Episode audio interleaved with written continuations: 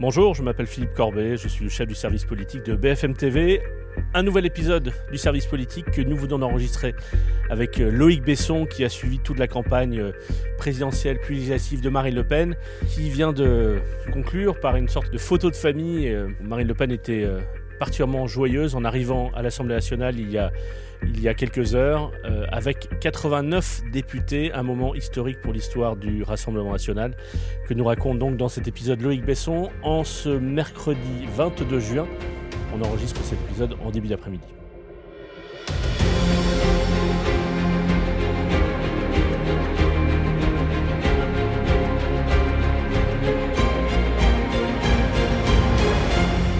Salut Loïc.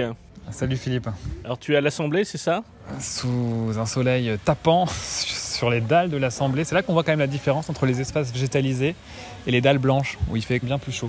Alors on a assisté, plutôt tu as assisté ce matin à un moment euh, important, un moment historique, on peut même le dire, dans, dans l'histoire politique de, de, ce mouvement né il y a 50 ans, Front National devenu Rassemblement National. L'entrée en masse de près de 90 députés euh, autour de, Marine Le Pen. On la sentait, euh, enfin tu, me diras, mais moi des images que tu nous as envoyées et qu'on jouait en direct sur BFM TV, elle semblait euh, heureuse, mais vraiment heureuse, fière et, d'une certaine manière renforcée par cette, cet afflux de députés qui était inattendu, en tout cas que peu de gens attendaient. Ah oui, mais clairement, de toute façon, depuis que je suis Marine Le Pen, je ne l'ai jamais senti aussi heureuse, aussi soulagée, aussi détendue que depuis euh, dimanche soir, euh, lorsqu'elle a commencé à découvrir les résultats. Même le soir euh, du premier tour, qui était déjà un peu un défi pour elle, parce qu'on savait que c'était pas non plus certain, certain de la présidentielle, même là, je l'avais pas vue aussi heureuse. Et, et je l'ai beaucoup vue comme ça dimanche soir, et on l'a encore plus vue comme ça ce matin, parce que ce matin, ça y est, les choses devenaient réelles, ça se concrétisait tout avait été bien sûr mis en scène, mais c'était assez drôle parce que tous ces députés donc l'ont attendu. Ils avaient rendez-vous à 10h sur la place du Palais Bourbon, donc au pied euh, de ces fameuses grandes portes bleues qu'on connaît bien de l'Assemblée nationale. Elle est arrivée euh, un peu avant 10h30, comme toujours en avance. Elle est entrée la première.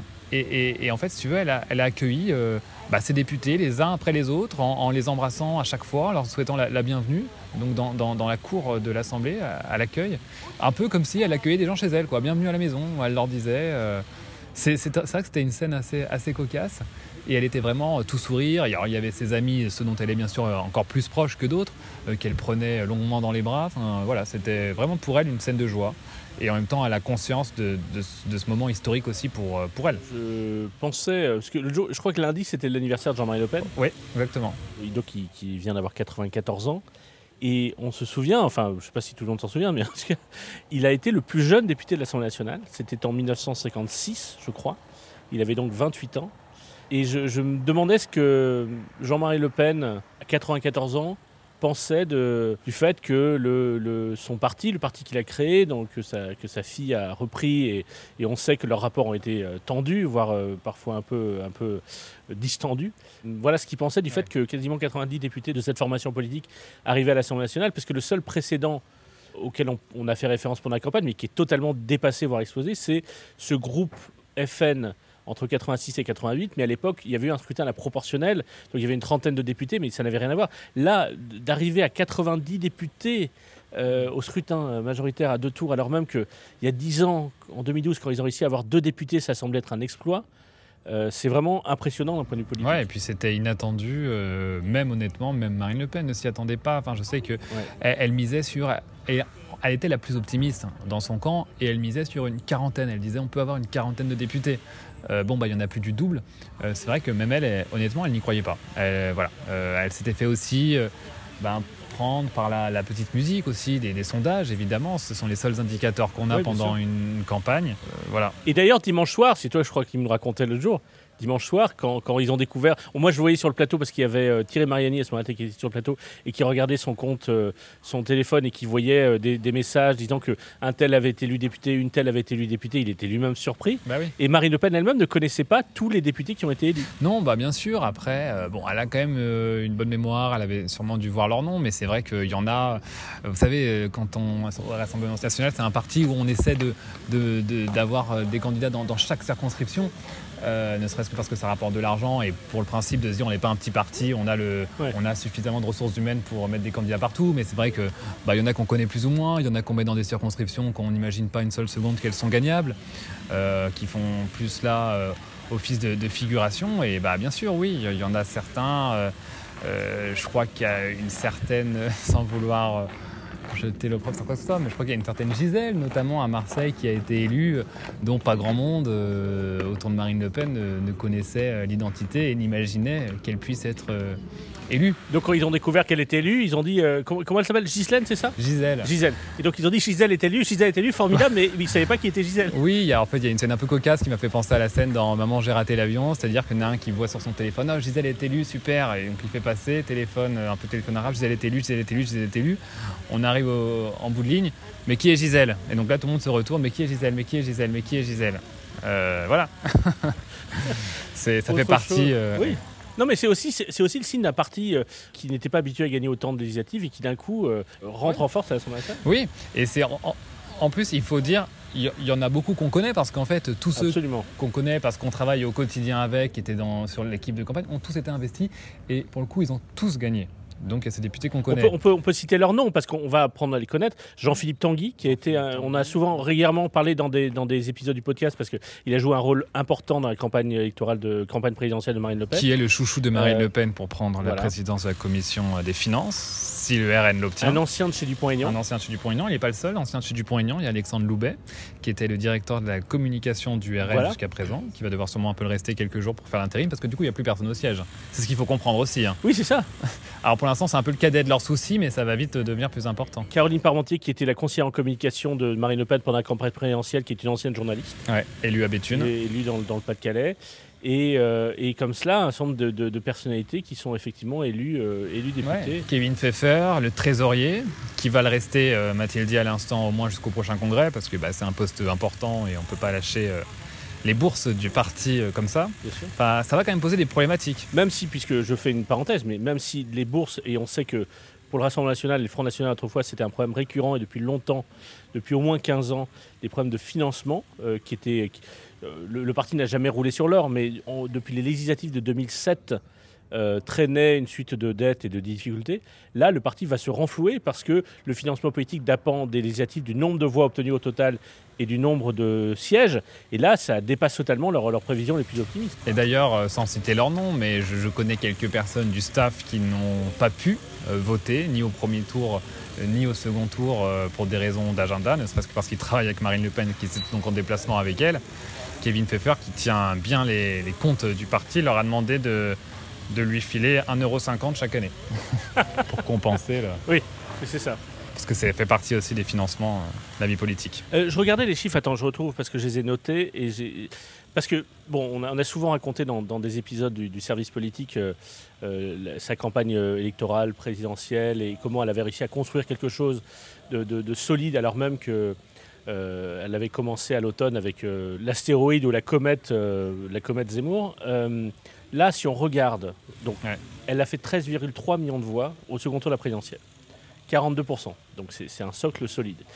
Quand on regarde les législatives, du premier au second tour, elle a progressé en moyenne dans les circonscriptions où les candidats RN étaient au second tour. Le RN a progressé en moyenne de plus de 20 points et même de 23 points dans les 89 circonscriptions qui ont été gagnées. Euh, le RN a gagné 53 duels face à Ensemble, 33 duels face à NUPES, 2 face à LR. Et il y a même une circonscription dans l'Ain où le candidat RN a gagné 37 points entre le premier et le second tour. Au-delà des chiffres, ça dit quelque chose d'assez simple et c'est un fait politique majeur euh, qui dépassera d'ailleurs ces législatives 2022. Le Front républicain est mort. Ouais. Et ça aussi, c'est une victoire pour Marine Le Pen. Oui, je pense qu'il y a trois choses. Il y a, le Front républicain est mort. Alors il était déjà euh, pas en très bon état depuis quelques années. On l'avait déjà vu lors de précédentes élections, mais on avait vu quand même qu'il restait ce fameux plafond de verre qu'on a vu au second tour de la présidentielle. Là, il semble qu'il est bel et bien mort. Il y a aussi l'effet qu'il faut voir, l'effet quand même gilet jaune. On n'en parle plus, mais euh, c'est quand même à ce moment-là où dans la rue se sont retrouvés des gens, euh, des électeurs insoumis, des électeurs du RN, qui finalement se sont rendus compte que peut-être ils avaient des combats en commun et qui du coup ont plus de facilité euh, à passer de l'un à l'autre euh, lorsque leur, champion à eux n'est peut-être plus présent au second tour. Et puis surtout, on parlait de la météorite Zemmour. Bah, pendant ces législatives, euh, Marine Le Pen, elle s'en est tapée une autre de météorite. C'était Jean-Luc Mélenchon. C'est lui qui a donné quand même le rythme de, de la campagne et elle a su s'en servir parce que quand on regarde aujourd'hui les études, on voit que beaucoup ont voté Rassemblement national au second tour par peur de Jean-Luc Mélenchon, euh, qui a été un repoussoir, et, Marine Le Pen, qui d'habitude n'aimait pas parler des autres. Je sais que pendant la présidentielle, elle avait horreur de devoir parler d'Éric Zemmour. Elle, lui tapait dessus, mais elle aurait préféré s'en passer et rester toujours dans ce duel avec Emmanuel Macron qu'elle avait théorisé depuis longtemps. Là, pendant ces législatives, elle, ne s'est pas privée de, taper euh, peut-être même plus sur Jean-Luc Mélenchon que sur Emmanuel Macron, euh, certainement parce qu'elle avait senti aussi que finalement, ça pouvait être un avantage pour elle, ce nouveau diable, de la même manière qu'elle avait un nouveau diable pendant la présidentielle, elle a eu ce diable-là qu'elle a imposé pendant ses législatives, enfin qui s'est imposé lui-même, mais avec qui elle a fait avec et qu'elle a encore plus diabolisé. Et, sûrement aussi, ça, ça lui a permis de, gratter un certain nombre de voix. Elle a un enjeu, et elle l'a d'ailleurs exprimé euh, tout à l'heure à ton micro en disant qu'il fallait euh, que les députés RN montrent qu'ils travaillent avec sérieux et qu'ils sont au service des Français. Elle a fait passer des consignes, et j'en parlais, j'en parlais pour tout dire avec Édouard Philippe, euh, l'ancien Premier ministre, euh, qui était très intéressé par cet aspect-là et qui, avait, trouvé ça, qui trouvait que c'était justement pas un détail, des consignes sur l'habillement des nouveaux députés au sein de l'Assemblée nationale. C'est quoi? Absolument. Ne serait-ce que pour aujourd'hui, parce que l'image était importante, elle savait qu'il y aurait plus de caméras que de députés RN, et en cela, c'était pas complètement faux. Euh, elle leur a dit, tous les hommes, déjà, c'était une cravate, et puis bien sûr, pas de claquette, pas de chemisette, nous, on n'est pas des insoumis. Bon, elle l'a dit en rigolant, mais enfin, le message est quand même bien passé. J'ai vu aucun homme aujourd'hui sans cravate euh, sur la photo de famille, bien sûr. Et, c'est aussi une façon bah, de, mettre en application ce qu'elle veut quand elle dit moi je serai euh, une opposition ferme mais, responsable, euh, constructive, respectueuse des institutions. C'est aussi une façon de se démarquer de la France insoumise et puis aussi parce qu'elle n'a pas le droit à l'erreur. C'est vrai qu'elle n'est pas là pour faire le cirque, elle n'est pas là comme elle dit pour brandir des paquets de pâtes ou des maillots de foot dans l'hémicycle parce que ces cinq années où on va beaucoup voir Marine Le Pen, parce qu'elle va présider ce groupe qui est aujourd'hui le, principal groupe d'opposition, bah, ça sera aussi une rampe de lancement pour 2027.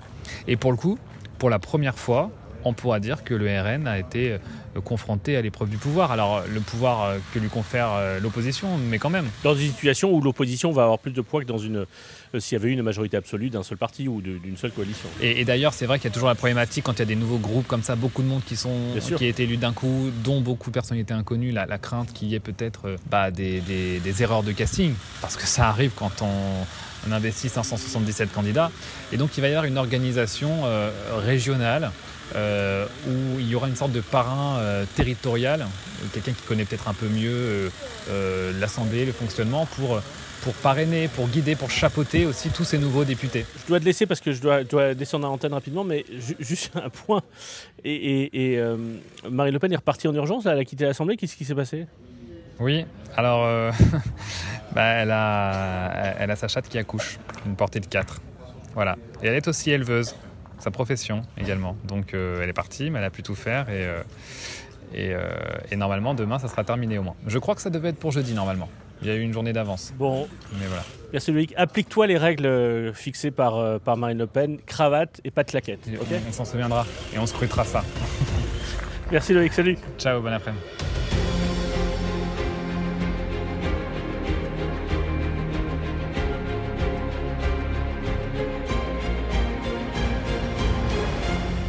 Merci d'avoir suivi cet épisode. On se retrouve dans les prochains jours.